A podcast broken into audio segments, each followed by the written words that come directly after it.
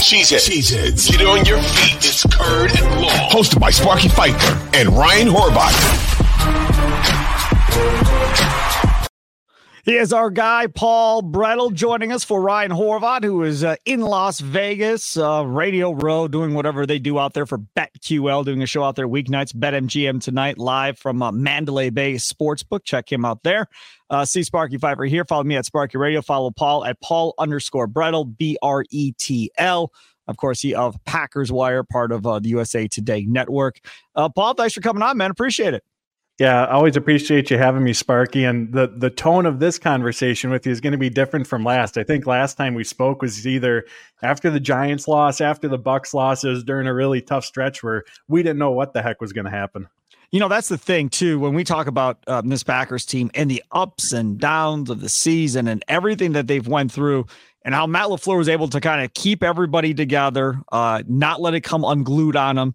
Jordan Love was able to keep it together and not come unglued on his wide receiving corps or his young tight ends for doing things wrong. I mean, all of that just speaks volumes just to how, I don't know to say magical, but how special maybe the season was.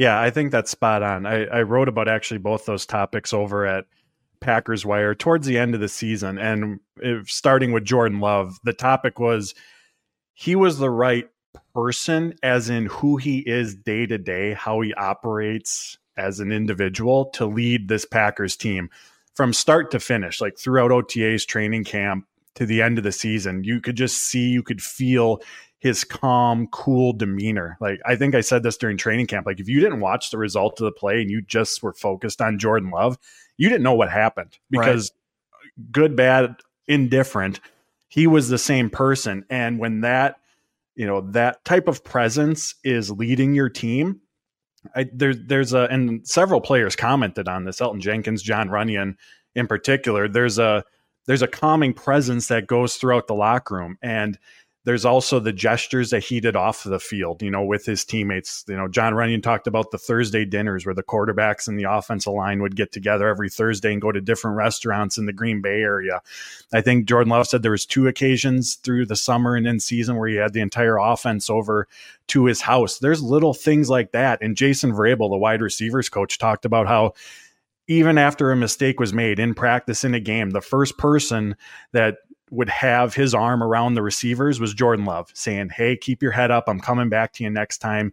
I'm going to need you moving forward. And all of those things on their own seem small, but when put together add up over the course of the season. And when you're navigating the roller coaster ride that the Packers did, that stuff really, really matters.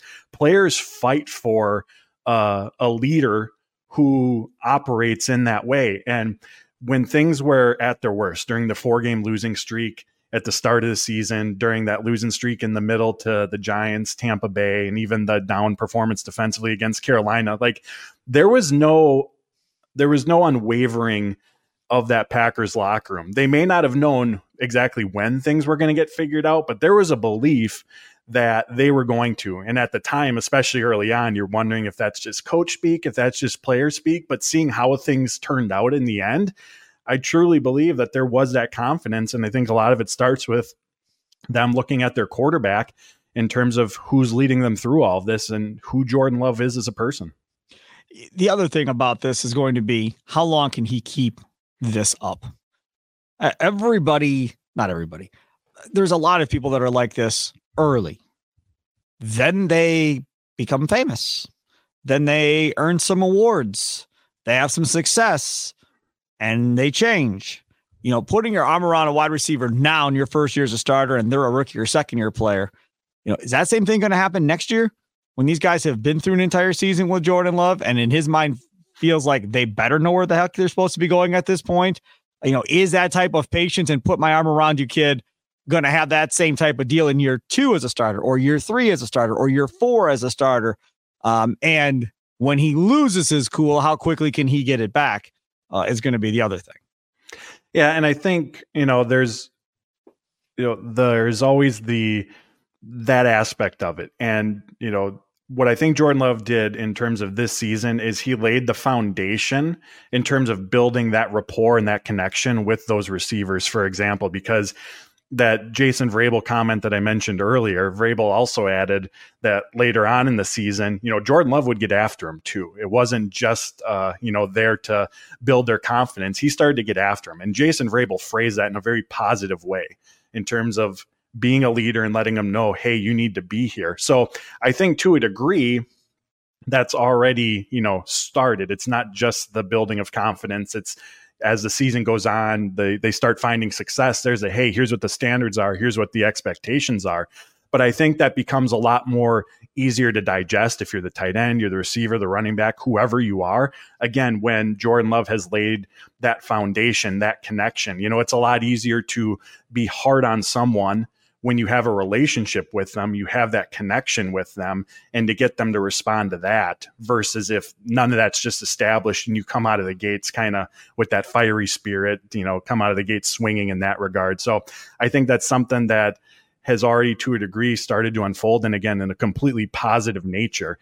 And talking, you know, at after the loss to the 49ers being in the locker room, make no bones about it. The expectation in there is this is a Super Bowl team in in 2024. So in terms of you know the success that they had this season, especially towards the end, I don't think that that's going to be you know something that they're hanging their hat on. And that was even part of Matt LaFleur's message, like you know to the to the team before they kind of broke here for the offseason is nothing's guaranteed.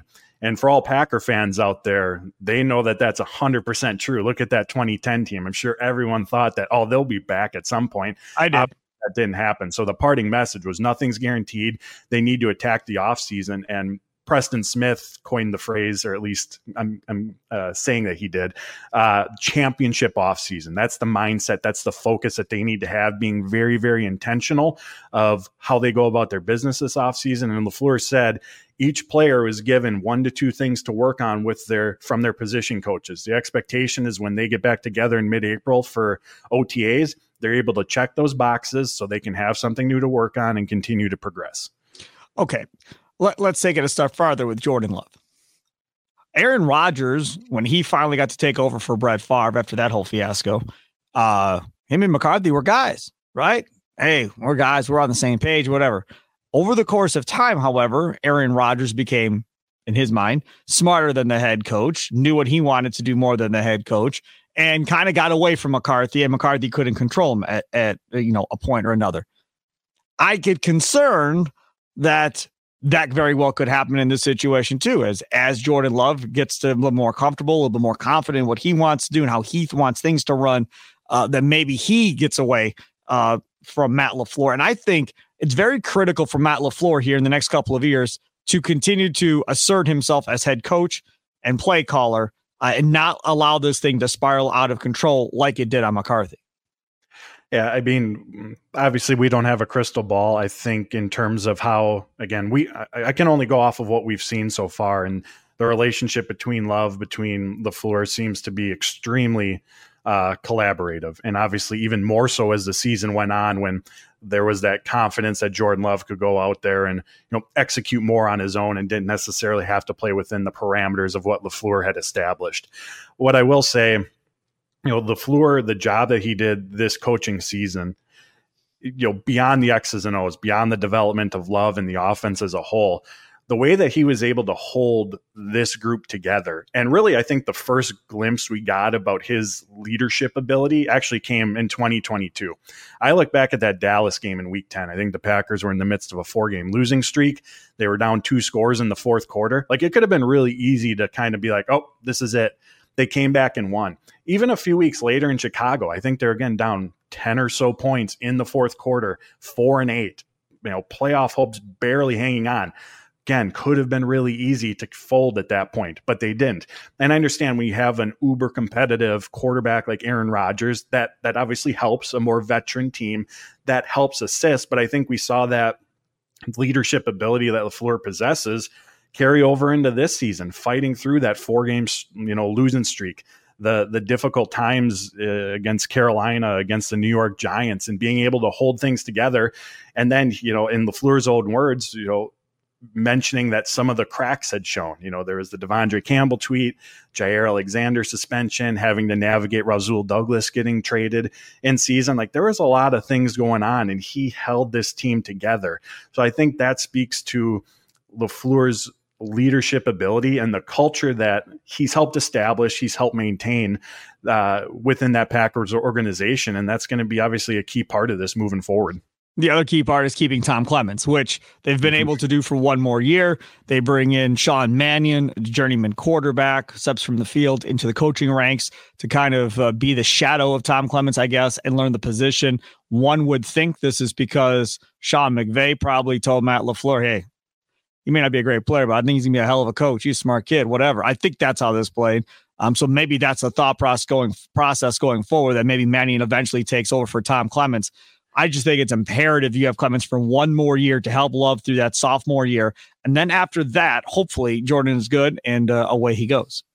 Yeah, obviously getting Tom Clements back is huge. I mean, Matt LaFleur spoke to that on numerous occasions this season. Not saying, you know, it's not just Jordan Love who's better off with Tom Clements. It's Matt LaFleur. It's the entire offense from having his presence on on that team. And, you know, you mentioned Jordan Love navigating his second season as a starter. You know, defenses are going to, ha- they have a full season of film on Jordan Love on this Packers offense. And, when Love can play at an elite level like he did for a long period of time, when you have so many pass catchers that can make plays, there's a lot of challenges that come with that, but there's still things the Packers put on tape that defenses are going to counter.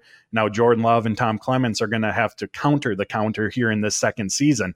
But I think you're exactly right with Sean Mannion, someone that uh, the Packers, Matt LaFleur, can groom uh, to who knows potentially take over for Tom Clements whenever that day comes when he decides to call it quits. And is also reported on Thursday or on Wednesday that uh, Miles White, uh, wide receivers coach for Miami of Ohio, is joining the Packers staff as assistant wide receiver coach. And I feel like similar to Mannion, they're trying to but maybe prepare for what the future might hold. Because Jason Vrabel, the wide receivers coach, uh, the job that he did with this young group, uh, he's also the passing game coordinator for this offense. Like, I wouldn't be surprised whatsoever if he's getting offensive coordinator looks in 2025. So, unknown around Vrabel's future with the team again because of potential openings uh, for offensive coordinator elsewhere in the future. Tom Clements, I believe, is 71, 72. So looks like Matt LaFleur grabbing some up and coming candidates to groom and at least have on staff if or when that time comes when they're without either of those current coaches. I have to bring this up because I don't do a Badger podcast, but I just saw it on Badger Extra. Don't know if you saw it. Luke Fickell saying that Mike Vrabel will be a part of this Badger program some way, shape, or form this year, uh, the former Tennessee Titans head coach. That is a huge, huge deal for this Badger football program to have Mike Vrabel somehow or another involved with that program. Yeah, I, I, did not see that. So that's news to me and exciting news at apparently that. they apparently Vrabel and Fickell were college roommates uh, back in the okay. day at Ohio State or whatever. So they have a super tight relationship. Vrabel didn't get a job. Um, so apparently he's going to help Fickell out at Wisconsin. They haven't said officially what the role is going to be or what, but he's going to be around according to Fickell. That's a big deal. Oh, 100%. I think obviously there's the the X's and O's aspect of it, but just the mentality, you know, yes. and who Vrabel is and what he can bring to the Badgers team, the defensive side of the ball, uh, massive addition, regardless of what the capacity is. Yeah, no matter what it is, as long as he has a voice and he's on the mm-hmm. practice field from time to time, helping these guys out, that's a big deal. Take a quick time out, come back. Uh, Paul Bretl's been working on talking about needs for this Packers team over there at the Packers Wire. I want to talk about that, but I want to talk about it from this perspective.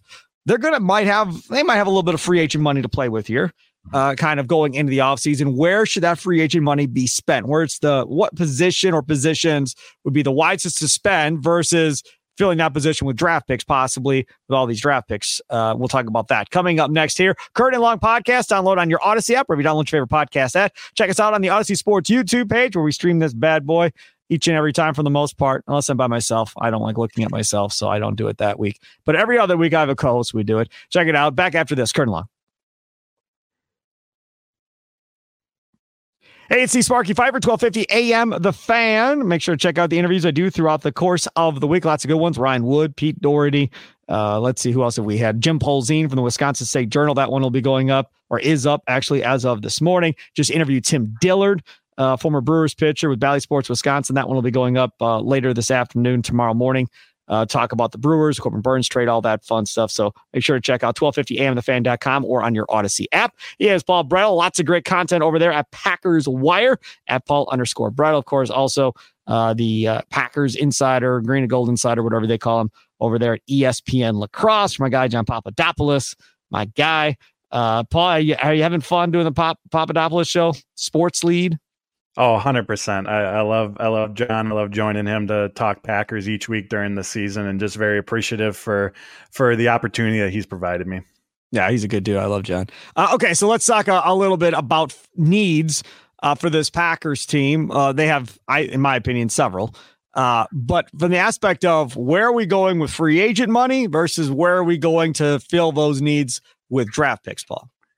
So I think the two positions that jump out to many are going to be in the secondary. There's the safety and the cornerback position. The safety position in general is just barren right now in terms of depth and playmaking, but the cornerback position as well needs a boost. There was no Packers cornerback last season that finished in the top half of the NFL in forced incompletions. The Packers defense as a whole had just seven interceptions, the second lowest amount in football. Like they need more playmaking at that position. And in part, injuries. You know, you don't have Eric Stokes for most of the year. Jaire Alexander missed time. Moving on from Joe Barry to Jeff Hafley, I think is going to just put these guys in a better position to make plays. As we all know, Joe Barry's defense cover two shell, keep everything in front of you. Like players weren't all the cornerbacks weren't often in position to make plays on the ball either. So I think all that's going to help. But if you can add someone else, you know, a, a, top draft pick to that room who has some of those ball hawking skills, that's going to be really important. And specifically, what they need to find too is someone who can fill the slot. You know, Carrington Valentine, Eric Stokes, Jaire Alexander, all primary boundary cornerback options. And then at safety, you know, if if Hafley's going to play more of that cover one look, which he did a ton of at Boston College, you know, they're going to need two types of safeties. They're going to need that center field like player who can cover a ton of ground deep. And they're also going to need someone who can play in the box. Again, if Hafley's going to continue to use that cover one style heavily. But what I think they're going to do with both those positions is that's going to be a draft pick. Reason I say that Hafley's background as a defensive backs coach. That's where he cut his teeth in the NFL with Tampa Bay, with Cleveland, with San Francisco. Uh, the new uh, pass game coordinator that the Packers just brought in, Derrick Ansley. He was the the Chargers defensive coordinator in 2023. His background, that Chargers defense, that they looked really good, didn't they?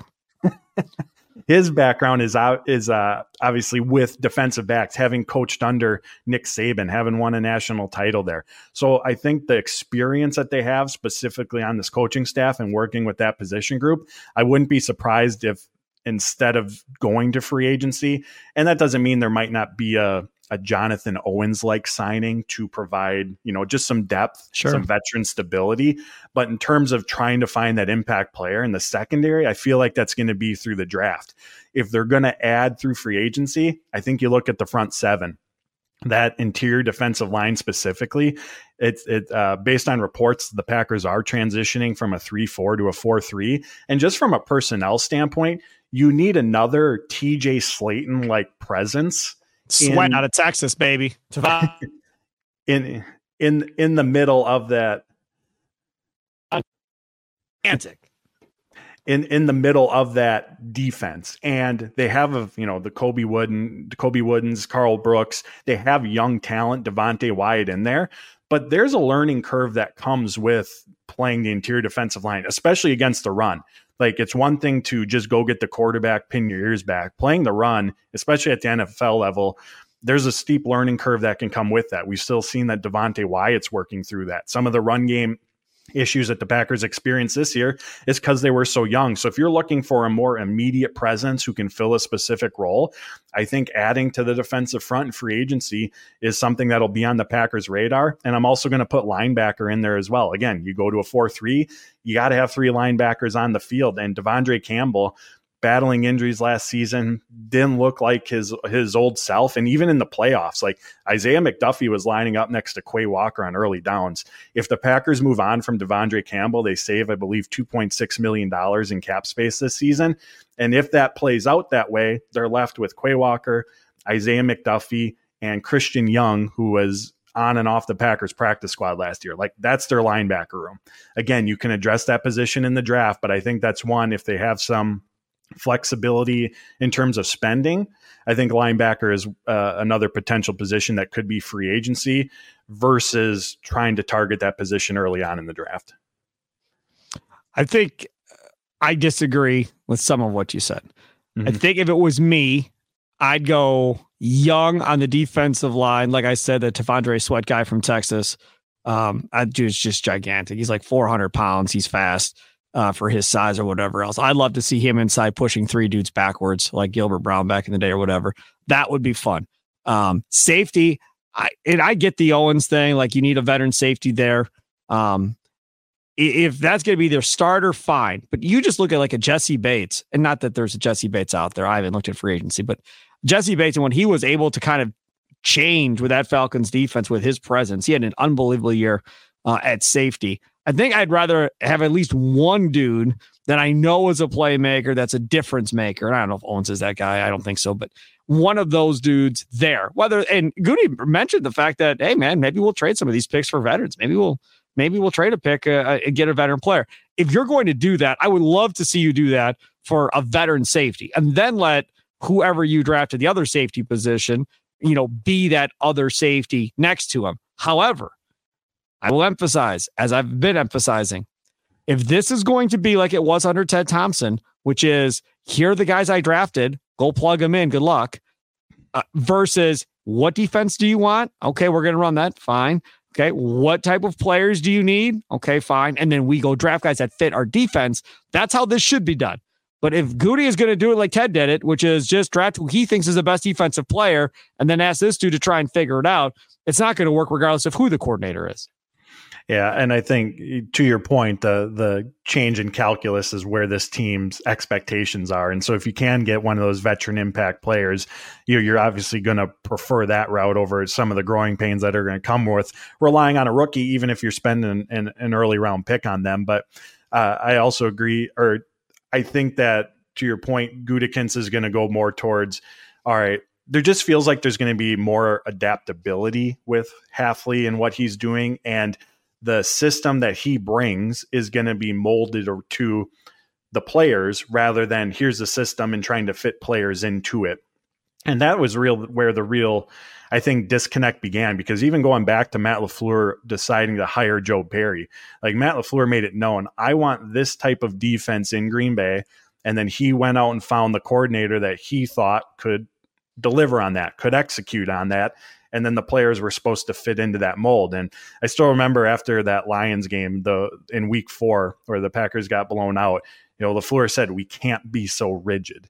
And so I think there's going to be a real shift in terms of how they go about uh, building out their defensive scheme, the fluidity of it from not even week to week, but I think within the game in terms of adjustments being made are going to be a really, really big priority.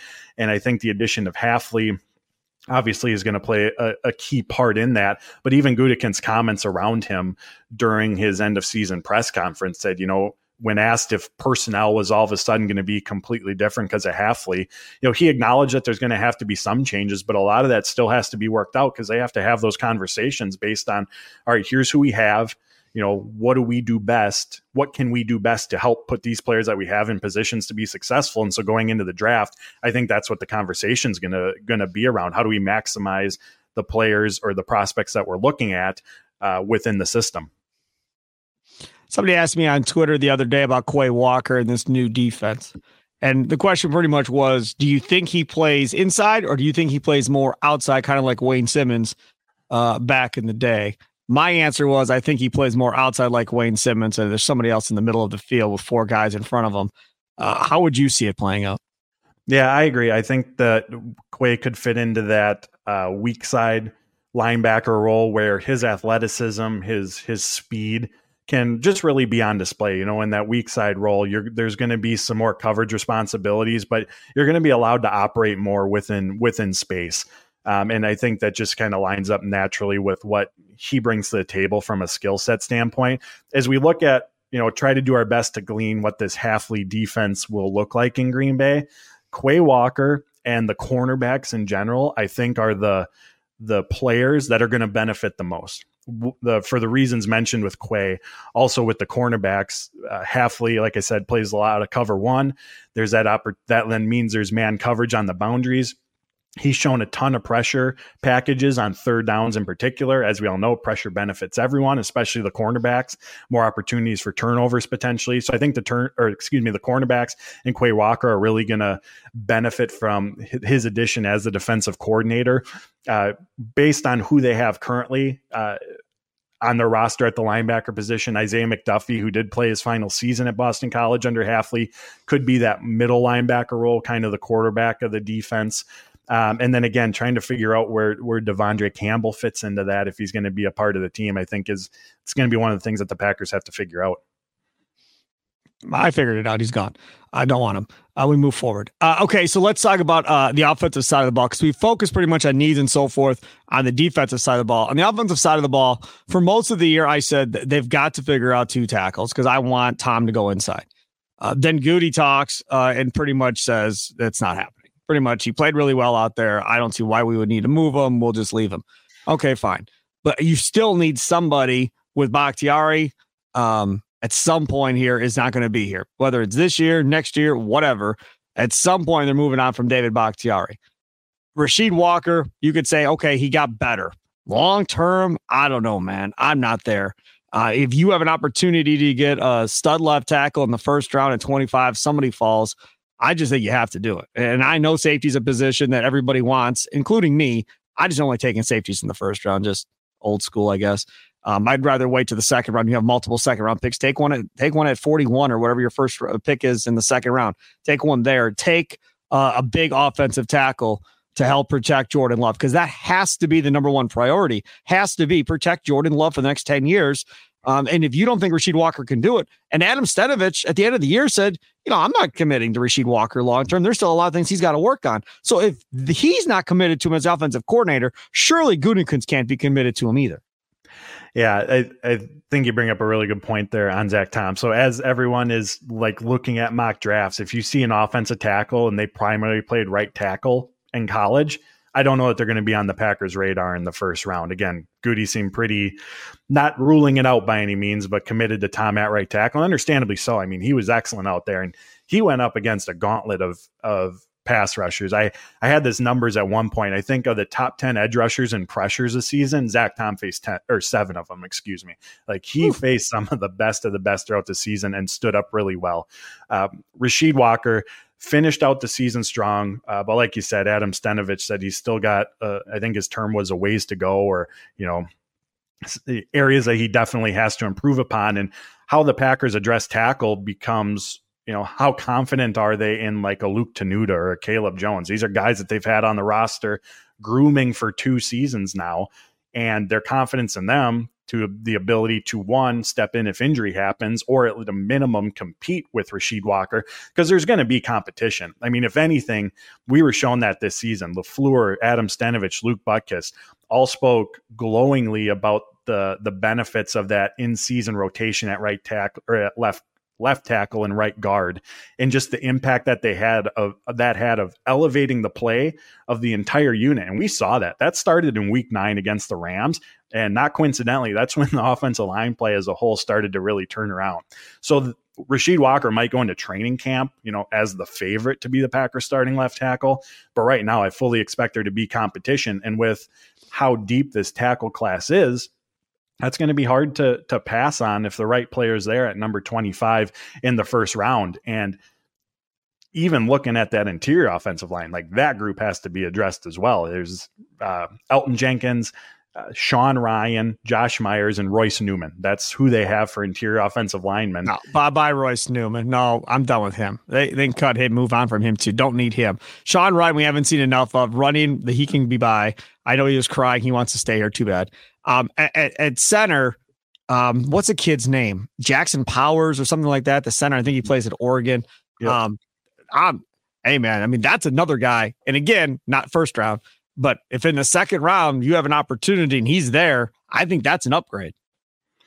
Yeah, I think that's absolutely on their radar. Like they're going to add a tackle. They're going to add probably multiple interior offensive linemen. Like we can we can sharpie that in. The question is when's it going to happen? And like I was saying, depending right. how they view Jones, Tenuta, Walker impacts when tackles added, but they absolutely have to add to center. And what I will say about about Josh Myers because I know his play up and down, heavily scrutinized, but what the Packers, the organization, really likes about him is one the the leadership role. Um, they said his his voice in the you know off the field in the film room and practice within that position group uh, really developed and grew as the season went on, and he became a really key contributor in that aspect, and also his ability pre snap. Like the Packers faced a ton of heavy blitz opponents, and his ability to identify, communicate, get responsibilities along the offensive line so everyone's on the same page.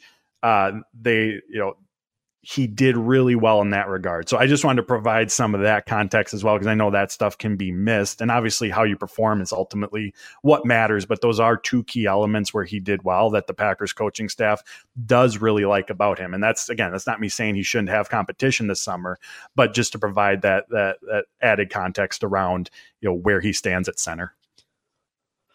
You know, I, I, uh, talk about competition, and, and that brings me to the, the field goal kicker position.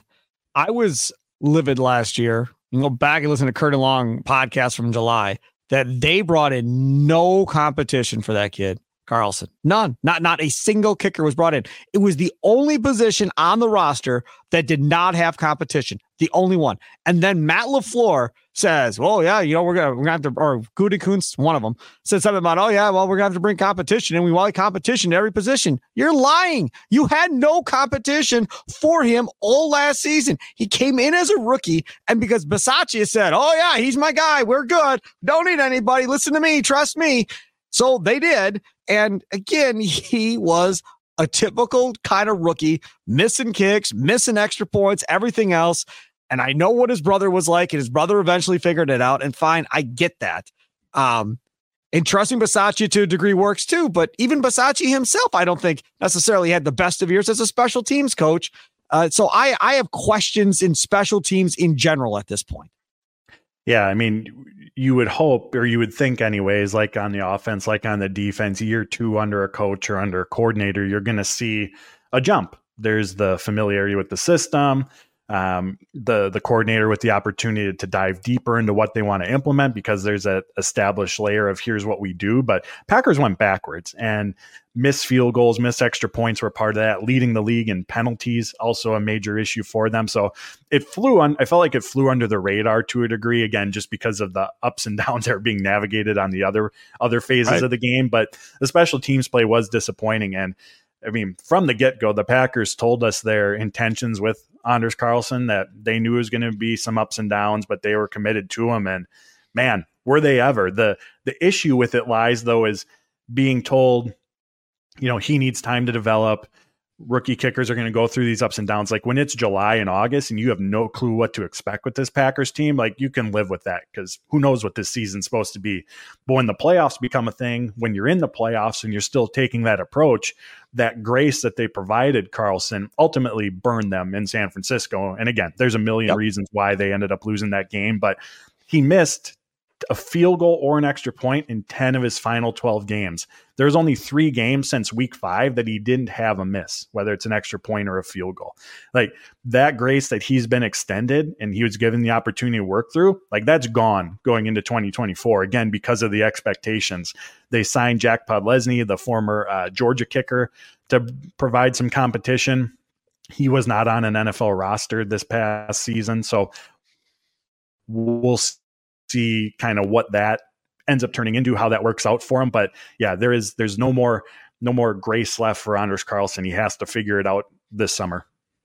Is Paul Bretl. Follow him on Twitter at Paul underscore Bretl. Check him out at Packers Wire. Anything you'd like to promote on the way out, Mr. Paul? I appreciate it, Sparky. Uh, over at Packers Wire, so the Packers have 12 unrestricted free agents. I'm going through re-sign, let go, and a prediction. So why the Packers would keep them, why they'd let them walk, and then I make my final prediction. First one up on Wednesday was on running back AJ Dillon. Toodles to AJ Dillon. Uh, I didn't even I, I didn't even looked at it, but I, it'd be Toodles for me. Uh, follow him at Paul underscore Bretl. Follow me at Sparky Radio. Thanks to Paul for coming on. Enjoy the rest of your day. Have a good one.